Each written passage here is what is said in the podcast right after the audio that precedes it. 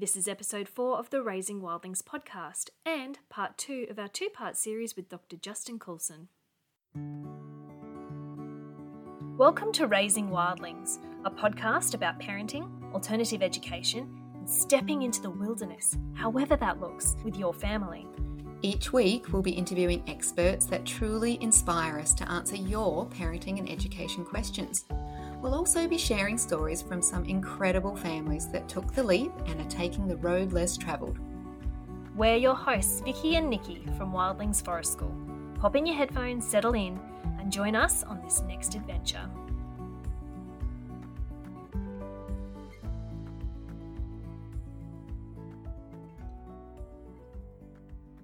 Welcome to the second part of this two part series. I'm your host, Vicky Oliver, and today I'm continuing the conversation with Dr. Justin Coulson as we delve into some common concerns about our children and their early academic success. Specifically, we'll be talking about falling behind during the current isolation schooling experience, school readiness, and we're going to talk about our expectations around homework. And we're also going to touch on the role of sibling rivalry. Now, Justin is sought after for his expertise in family life, relationships, and well-being, and he's the founder of Happy Families. And as I said last week, Justin not only knows a lot about parenting and positive psychology, he lives it. He and his wife Kylie are the parents of six daughters, so he really walks the talk. I know that many of you will still be beaming after last week's episode. I know I'm still dwelling on the imagery he painted when looking at your children with soft eyes. If you haven't had a listen yet, head to episode three of the Raising Wildlings podcast to hear our conversation on emotional regulation. And while you're there, hit subscribe or follow. And if you have a spare minute, you may also wish to leave us a five star review. But now let's dive back into the conversation. I'd like to start with this question because play is something that's really important to us at Wildlings. But how important is play right now compared to, say, worrying about falling behind academically? Yeah, okay. Well, I'm not big on um, creating lists of priorities because every family is mm. going to be in a slightly different situation. I suspect, though, after your great conversation with Peter Gray, that you are going to know that my position mm. on play is fairly aligned and uh, we really want to be encouraging our children to play and explore, create, grow, push past their limits, and you know, just do those yeah. things that are a little bit scary for them, so that they can build their resilience. Uh, I, I, think that that's really where we want to be focusing. But let me let me just address the whole home learning thing that's been happening in our schools or in our homes for the last mm. little while because of the coronavirus pandemic. I've spoken with countless parents who are worried that their children are going to fall behind. I, I understand the concern, but it, it is essentially mm. without foundation. Missing out on a couple of months worth of school is not going to have any adverse impact on our children's well-being or their academic achievement or their life outcomes. It's it's simply mm. not going to have that impact. And what I really want to emphasize, uh, you know, I had a, I had a conversation with a mum just the other day. She said we're doing. Mm. She had a grade five daughter. She said we're school from 8.30 in the morning until 4.30 in the afternoon. I'm not getting anything done. The house is a mess. I'm an absolute wreck. I'm just so tired from trying to teach my daughter and be mm. the school teacher. I'm not the teacher. And I said, stop, just stop, stop, stop, stop, stop. Because it's, it's not going to help her when she gets back to school. There's going to be a bunch of kids that haven't kept up. But, but even so, when children go to school, there's this beautiful flow and rhythm that they get into. They're not learning no. from nine till three. What they're doing is they're they're showing up and they're spending some time with friends. They're engaging in social play. Then they're going into the school, having their their names marked off the roll. There might be a little bit of conversation, a bit of lesson content. Then they're breaking up mm-hmm. into groups. They're doing activities. They're doing some work, they're going for a bathroom break or for a walk to the next classroom or to the library or to their sport or PE. They're having a recess break. There's there's this wonderful ebb and flow to the day where there's higher and lower intensity, where there's uh, really active learning, and then some nice uh, you know younger mm. children are sitting in reading corner and listening to read them a story. There's there's all kinds of things that break up that day. And for a child to be sitting at home and doing Zoom calls and Google Hangouts and Microsoft Team meetings, and I mean, as an adult, if yes. you've got to sit through a full day of that, it is absolutely exhausting. exhausting. And to put our children through it, I'm not Yeah, yeah. I'm more concerned about the well-being impacts of that on our children than them missing a little bit of school and having a bit of extra time to play or even hang out on their favorite games online. Yeah, and I think there's this danger in making them really pull away from a love of learning if we're doing it in the wrong way. If if you're forcing them to do it in a way that is not the nature of children, then they're not going to want to engage in more learning. Though that's where parents, I think, are finding a lot of resistance as well as, and because you're at home with your child, there's a different relationship to a teacher-child relationship as a parent-child relationship. So there is going to be a lot of difficulty in replicating that at home. What I would say is learning is important, and we should make sure that it happens. And what I've been mm. suggesting to parents is if you've got kids who are in primary school, about an hour to an hour and a half, maybe two at the most, is is plenty of learning. Then you want to make sure that lots of active outside play. You know, we, nature is fuel for the soul, and they need mm. to be mm. out there, and they need soaking up the sun and jumping on the trampoline, riding their bike and going for a walk around the neighborhood, taking the dog with them. You know, that's the sort of stuff that they've got to be doing. Sitting in front of a screen and doing another unnecessary classroom call or yes. working on another worksheet that's only going to be revised in a couple of weeks when school is 100% back for everybody there's no there's no need for it i just don't think that it's in our children's best interest mm. Thank you for that. I think that that will put a lot of parents' minds at ease because I know that it has caused a lot of stress for so many people. One of the other questions that we get asked a lot, and I'm sure you do too, is how can I ease sibling rivalry or fighting in our house? Whether it's now because yeah. we've cooped up together a little bit more or any time in general? I know that sibling rivalry is definitely a hot topic. I, I love the conversation. And I think that I, I, don't want to make people feel silly for pricking up their ears and saying, oh, yes, that's my problem too. Mm. But I think we need to really consider the foundations of the question. What do I mean by that? Well, let's let's look at this in an adult context. I, I love to bring the problems that we have with our children into the adult context just to highlight Mm, me too. We can sometimes be so unfair on our kids. So, mm-hmm. so, so here's this situation. If if you're following the typical developmental pattern of most adults, you've entered adulthood, you've dated and spent some time getting to know other people, and then you found the one you know the one that's the answer mm. prayers the one who's the fulfillment of your dreams the one you want to spend the rest of your life with. And so you make a commitment to that person in many cases you'll marry that person and say i want to be with you for the rest of my life till death do us part. This is what it's all about. Some people talk about being together forever because you're my soulmate mm.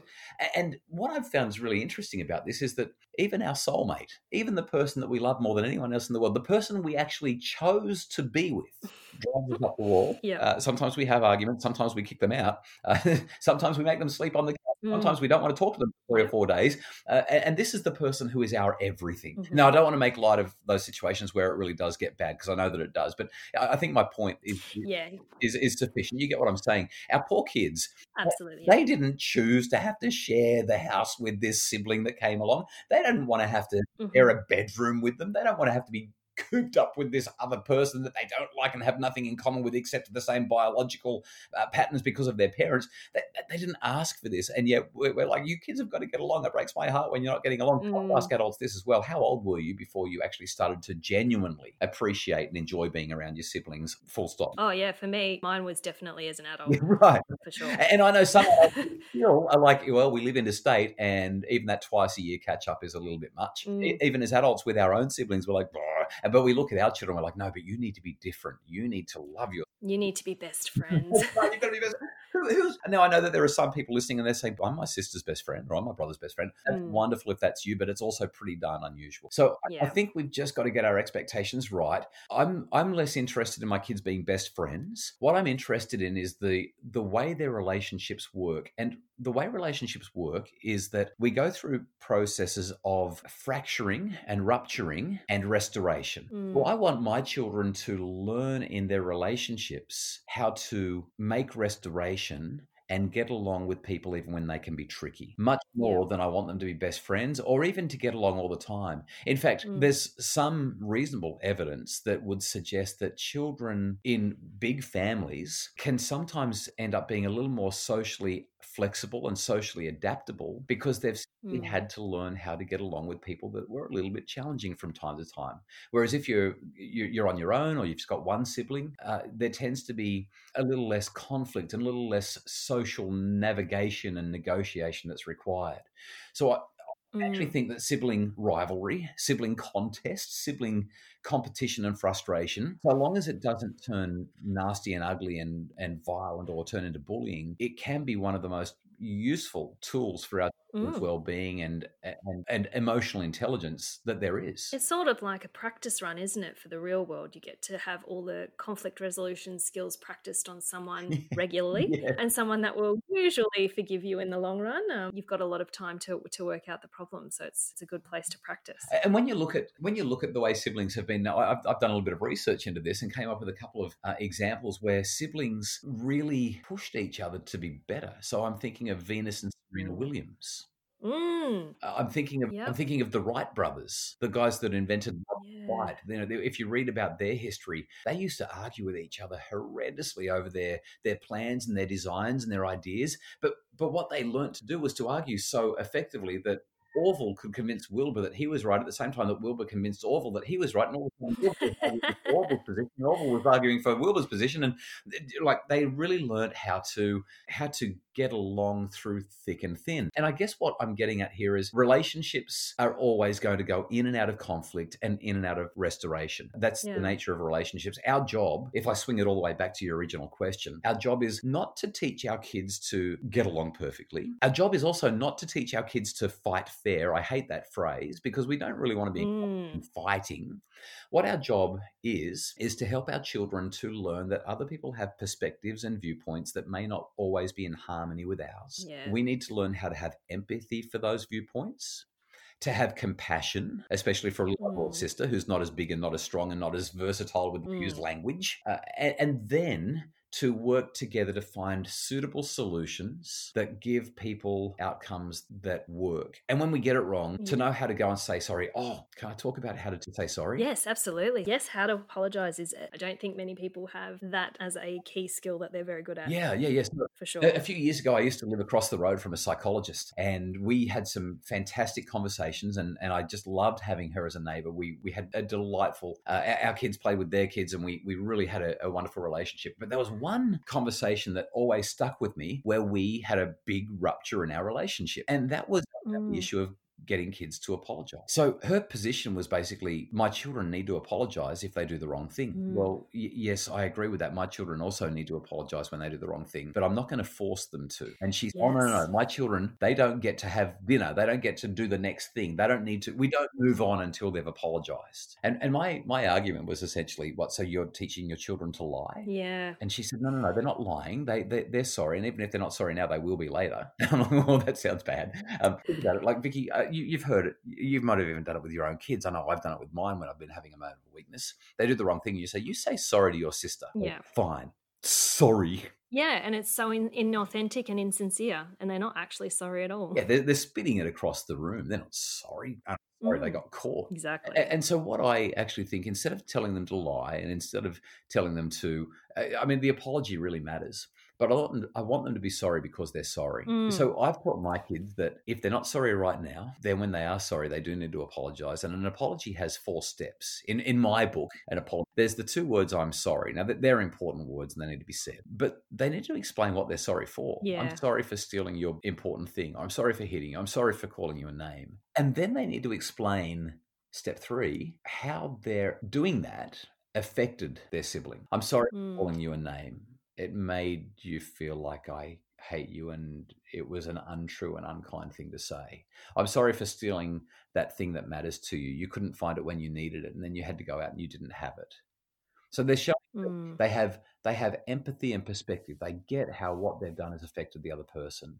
And then the final step, which I think is the most important and powerful of the whole process, is once they've said, I'm sorry for doing this, it made you feel like that, or it impacted you in this way. Step four is, will you forgive me? Mm. And you know, I just don't think that there are enough people in the world who know how to actually ask for forgiveness. And I teach my kids No. this because you know you know what what's the typical response if i said to you oh vicky i'm really sorry about that thing sorry what's your typical response to that That's okay. Hmm.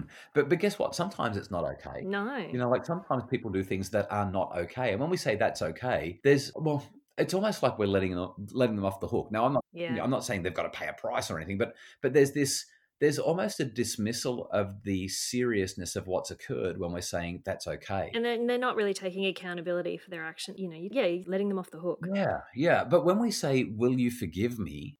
It's very easy for us to then say yes while still honoring the fact that something grave may have occurred. Mm. When I say to my wife, honey, I'm so sorry that I lost my temper before. I'm so tired. I overreacted and it left you feeling like you're not good enough and it had nothing to do with you.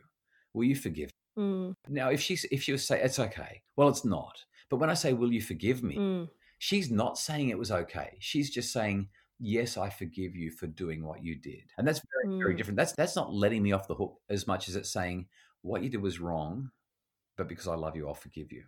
So I think that they're Yeah. important things that kids can do when they've got to say sorry, and you can't fake that stuff. You've actually got to say it because you mean it. That's right. And I think that's really great advice for people. And it's having those little things to actually teach our kids, to model to our kids as well, because I think the best way for children to learn is to actually see that in action from the adults around us. So if we can model that ourselves in situations, it's a lot easier for them to pick up the language and for them to implement themselves. Try it with your kids tonight because I'm sure that sometime Yeah. 24 hours you're going to do something that's not right towards your kids. That's what. Oh, like we, we- I'm crying. I'm always apologizing to my kids. I, it's actually one of the cornerstones of my parenting is that if I think that I've done the wrong thing, I'll always apologize. But I definitely think there's some room, room for improvement, and I really like the "Will you forgive me?" part. I'm definitely going to be adding that to my repertoire. yeah, yeah, it's powerful. And watch what happens as they fall into your arms. And, Mm. I forgive you. Yeah, that's excellent. Another question I'd love to get your input on is your thoughts on homework. Yeah, really simple thoughts on homework for children who are up to at least grade seven. Mm. Homework is the. I, I think Alfie Kohn said homework is the Oh, I love Alfie Kohn. most reliable way to extinguish the love of learning in a child. I think uh, he said something. I'm paraphrasing him quite badly there. Um, Mm. homework. What I would suggest is that when we look at the research globally, um, as a general rule, homework has no meaningful positive impact on children's academic outcomes until at least high school. Mm. And it may be the most reliable way to make them unmotivated. Reason being, if they're already across the working class, it's kind of boring reinforcement. Now, I know some kids are happy to Yeah. home and do that reinforcement work. And if they are, I'm not going to say stop it. If they can already do it, they're going to be bored. If they want to do it. Fine. Let them do it because the reinforcement won't hurt. But there's no no real advantage to it. Uh, but if they if they can't do it, they're going to just to feel horrible. They're, they're going to feel so demotivated and demoralized and uh, they go to school the next day feeling even worse they they lose their love of learning they lose their interest in because they Mm. feel so incompetent so uh, there's, there's one exception to that what i suggest is that if your kids are um, of school age they should be reading every day I don't- I don't Mm. consider that homework i just consider reading's what we do right like reading reading's fun it's not Yeah. homework It should be. and, and that's pretty much it. The, the data would suggest that once your kids get to about grade seven, grade eight, they should be doing a little bit of homework and have an Mm. impact by the time they're in their senior years of school from grade nine on. Uh, probably one to two hours a night is going to have a, a positive impact on their academic outcomes. Doing more than about two hours, you're probably going to start Yep. to see that reverse a little bit because it's it's so draining and they're not getting enough sleep, they're not getting enough physical, they're Mm. not having enough of the social life, all those other things that are important. What are your thoughts on the current academic pushdown? And I think probably what we're trying to get to the crux of here. What do you say to parents when they want to know if their child is ready for school or if they should delay starting school? So I'm not big on generalizations because typically nobody's really average. You know, we, Yeah. we get we get all these average findings in psychology and in education research, and nobody actually fits the average. But this is one area where I actually do tend to have a fairly blanket position, and I came to it very late. I wish I'd come to it much earlier Mm. we didn't actually get to this position until our last daughter was ready to start school. So all six of our kids Mm. have either gone through or are currently in school.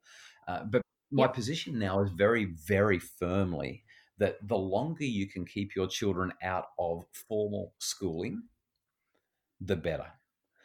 When we look at Wow, that's interesting. when we look at the results from around the world, it seems that children who start school later just do better, and it's not just compared to their same um, uh, the, the, the, the same grade level peers.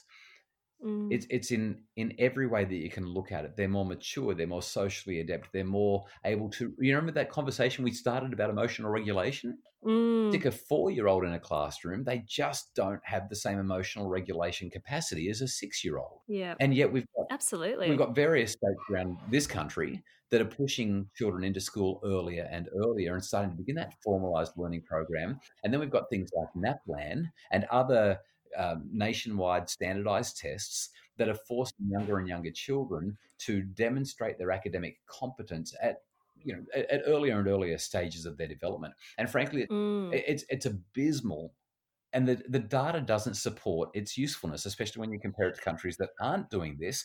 But yeah. the world in the education stakes. And, and, I'm not going to be original here. I'm going to do the same thing that anyone who's read about this sort of stuff would say. And I would say, yep. look at look at places like Finland and those Nordic yeah. We, we don't send our children. Oh, well, they send their kids to school pretty young, but they have a play based uh, early years program. And when I say early, I mean, mm. up to the mm. age of six or seven, they don't start formalized curricula until the kids are about seven years of age. They don't start mm. writing in class until they're about six or seven years of age. And by the time they're 11, they're in front of the kids that started at 4 mm-hmm. And it's, it, so important for more parents to understand this because it's just not filtering through when it comes to policy, educational policy, and the changes that need to be made in schools. It it's just keeps going the opposite way.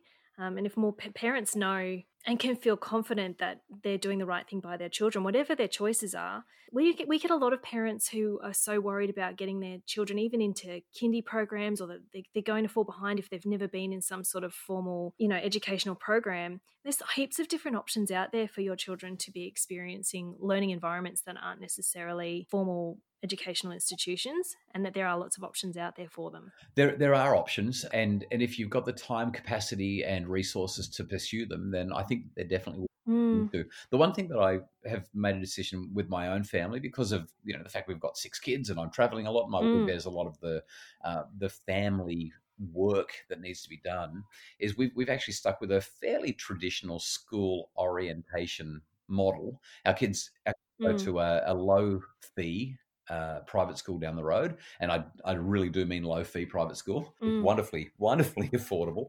Um, and, and we chose the school because their approach is that they don't do homework uh, yeah. until senior years of school. They don't encourage NAPLAN at all and they've got a really wonderful integration of grades so so kids go across grade levels they're not only mixing with children their own age and they've got a whole lot of mm. philosophical things that fit really neatly with the way we wanted our children to experience schooling and so that's that's worked for us but our our big decision really in relation to your question was we looked at our youngest daughter and the preschool that she was going to, or the you know kindergarten, depending on which state, you know the yeah, school. Uh, every state has a different name for it. While she yeah. there, they all said, "Oh, look, she's she's advanced. She's doing great compared to the other kids. She's ready to go up." And I hear this all the time, right? Every parent mm. same thing. So I'm not I'm not boasting about my child. She was she was developmentally where she was supposed to be.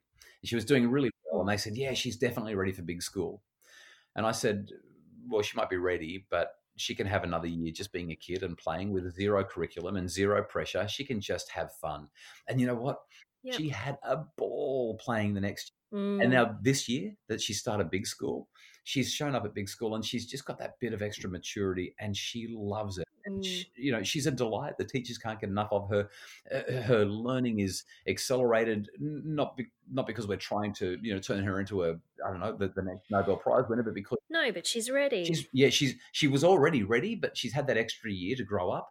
And yeah. I, I just keep on saying to parents, Vicky, six years old is still a baby. Mm. I mean, I, I, I, can pick up my six year old and I can squeeze her in my arms, oh, her life. Me too. I just think, why are we trying to push these kids into growing up so fast? There's no reason yeah. for it. Slow it down, let them play. Mm. And if they go to school a year later, it's okay. In fact, it's probably mm. darn good for them. Sometimes I think people think that we stop learning when we finish school, or like that there's this finite time when learning can occur. And I just keep thinking the amount of things that I've learnt post university even would rival what I learnt at school. And that our entire life is a learning process, and that if they do miss out on something at school, it doesn't mean that we've lost that opportunity forever. we can always catch up. And there are always ways in which we will learn the things that are relevant and important to us through our lifetime. And I think that's important for parents to remember. It just takes a little bit of that pressure off. Vicky, I've done a lot of thinking about this. My my sense is that the reason some people may stop learning once they finish school is because we've taught them to hate learning. We've taught them that learning mm. or that it's no fun. And I was I was that yeah. kid, by the way. I hated. I, I, was that. I was the boy you don't want to have. Uh, yeah. And just made such a mess of my my formalized schooling years. I went back to school when I was in my late twenties, mm. and, and I stayed there for eight and a half years as a full time student because I fell in love with learning. And what I've actually done now, this is this is provocative and this is controversial, and this will mm. lie in the face of what a lot of parents think is important because we've got our we've got our idea of success, and I'm going to suggest something that turns that on its head in some ways. Success is about more than the degree on the wall. Mm-hmm. more than the mm-hmm. kind of car you're driving in the driveway. Success is about the kind of person you become. And I think your attitude towards learning will have a huge impact on the kind of person that you become. So, with my children, I've actually uh, told them that I don't want them to go straight to university out of high school. I want them to leave high school and go and get a job, a full time job, and learn what it is to go and, I don't know, uh, and, and I don't say this in a derogatory way. I don't say in any yeah. negative way. Uh, I, I, just want them to experience the contrast and work out what matters to them. I want them to go and get a low skilled mm. job where they learn, earn very little money and they're they've got very little power and very little agency and choice in their work, where they pretty much just mm-hmm. clock on, do what the boss says, and then come home eight hours later. That that kind of work. And I know a lot of people may be thinking now that I'm about to step into privilege and snobbery. I promise you that's not where I'm going with this. Thing is, yeah. when I used to be a university lecturer, when I used to have literally thousands of first year uni students come through my undergraduate courses in psychology, what I saw was a whole lot of kids who had just gotten through school and just had to go to uni because that's just what they were expected to do. And P's get degrees. Mm. I want to get out of uni and get on with my life. Mm-hmm. That is such a dysfunctional way to learn.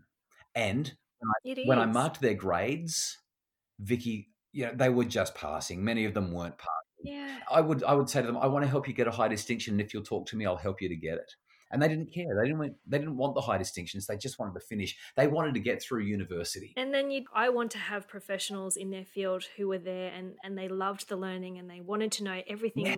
that they could know about their field so that they could show up the best in the best ways that they could for the people that they're serving. You're exactly when you're sending your kids to school. Do you want them to go to school with a guy or a girl as their teacher who just did what they had to do so that they could get through, or do you want them to be with a teacher who lived it and loved it? Do you want to catch yeah. with a pilot who just did what he had to do to get through? Uh, when you go and see an orthopedic yeah. surgeon because you've you know got a major medical issue, do you want that orthopedic surgeon that only just scraped through? I mean, we we have this this standard or this expectation, and it's so important. And, and the phrase that I use with my daughters is this: I don't want you to go through university. I want university to go through you. If you discovered that you feel like you could make a greater contribution to the world by pursuing something else, you're going to go back to university with a completely different mindset. And I thought, absolutely, you know, as a, as a uni lecturer, I saw the people who were there because they knew that they had something to do.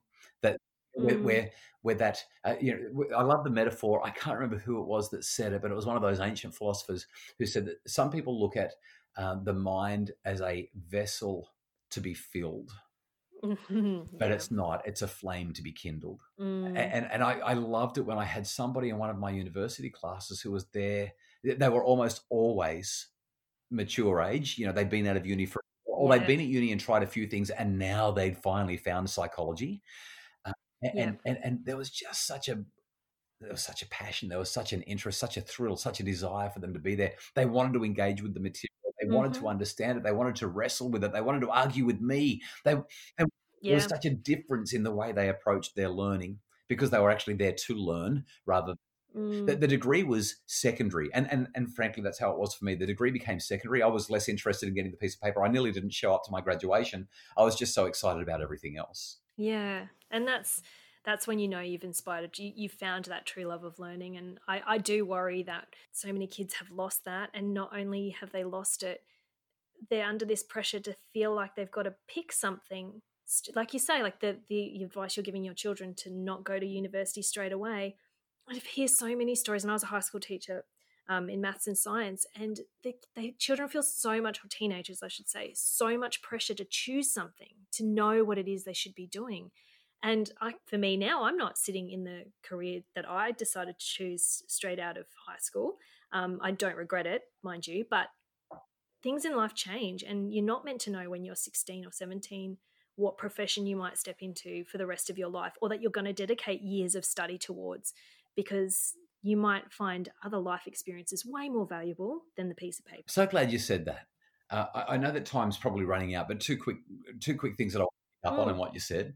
The first is that when I do my uh, presentations in schools, not that I'll be doing those for a while, um, when I used to do my presentations in schools back pre-coronavirus, uh, I would ask the students if I was talking to Year Twelve or the parents if I was talking to the adults. Uh, can you please put up your hand if either your parents or you as an adult are, are still doing now in your you know 40s or 50s what you thought you would be doing when you left school and went to uni or left school and started a career. Mm. And usually about oh, about 20% of adults put their hand up. And, and then I, I make this point really clear. That means that about 80% of the people in the room, when they left school and they'd made their decision, and this is what I'm going to do for the rest of my life, mm. their mind at least once. Yeah. After they got their degree or after they worked in this yeah. career for a certain amount of time. And and when I say that to students, you can see the pressure yes. They're like, oh, oh wow, I don't have to worry. Uh, mm. and, and the other thing that I want to just quickly do is recommend a book. So there's mm. a book that I read last year. It was my book of the year in 2019. The book yep. was by a, a Harvard Graduate School of Education professor by the name of Todd Rose. I found him because he wrote a book a couple of years ago called The End of Average, which was extraordinarily good. I loved the book. But this one I loved even more, at least the first three quarters. The last quarter was very much about the American system, wasn't quite so relevant for, for, for us in Australia. But the book is called Dark Horse. Dark Horse. And it's, re- it's about all these people who really didn't know what they wanted to be when they grew up and mm-hmm. made choices later in life that not only changed their lives, but in many cases changed the world.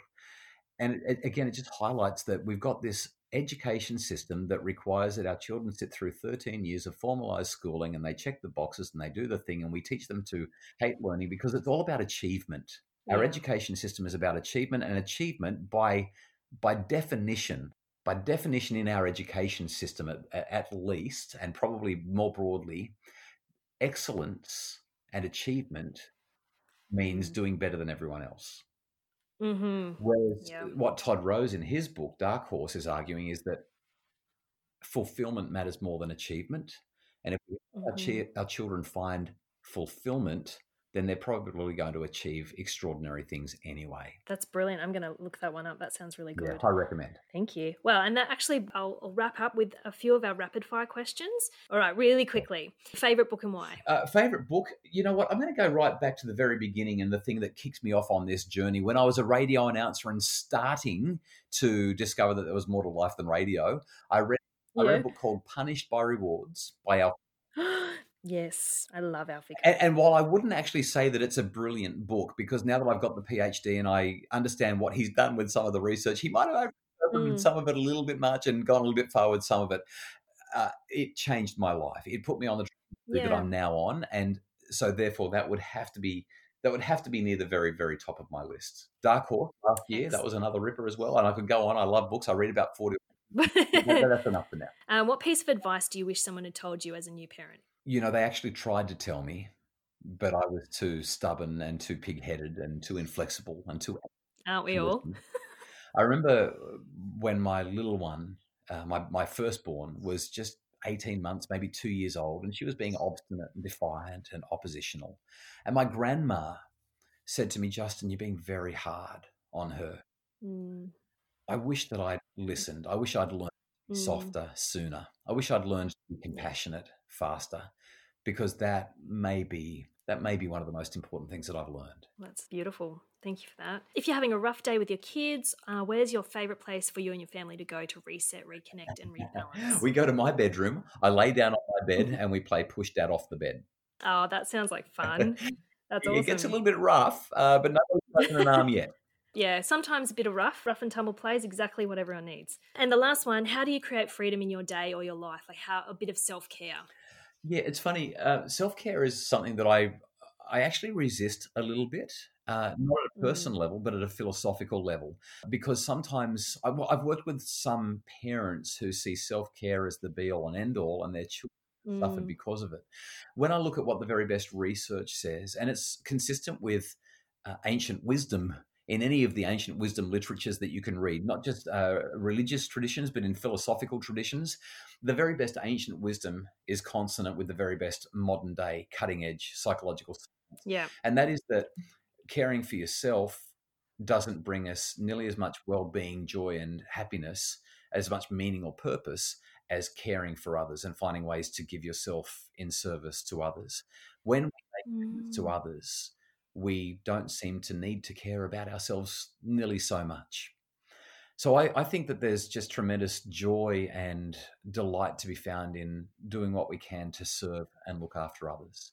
Having said that, that's really nice. Of, course, we've still got to make sure we get enough sleep, and we've got enough make sure that we yeah. eat the right stuff and exercise and all that kind of thing. And so I, I certainly work hard on those things, but every single day I love to sit down with my family and say, "Who'd you help today?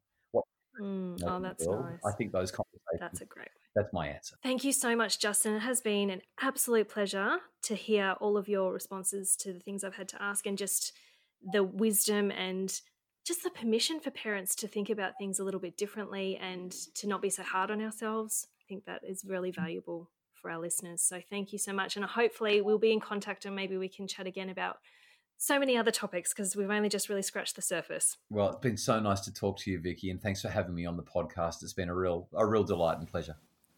Well, I have taken away so much from this conversation. I hope that you found some comfort in knowing that your children are going to be okay during this unprecedented time. Just remember too that you know your child best. Emotional health comes before academics, and to trust your instincts.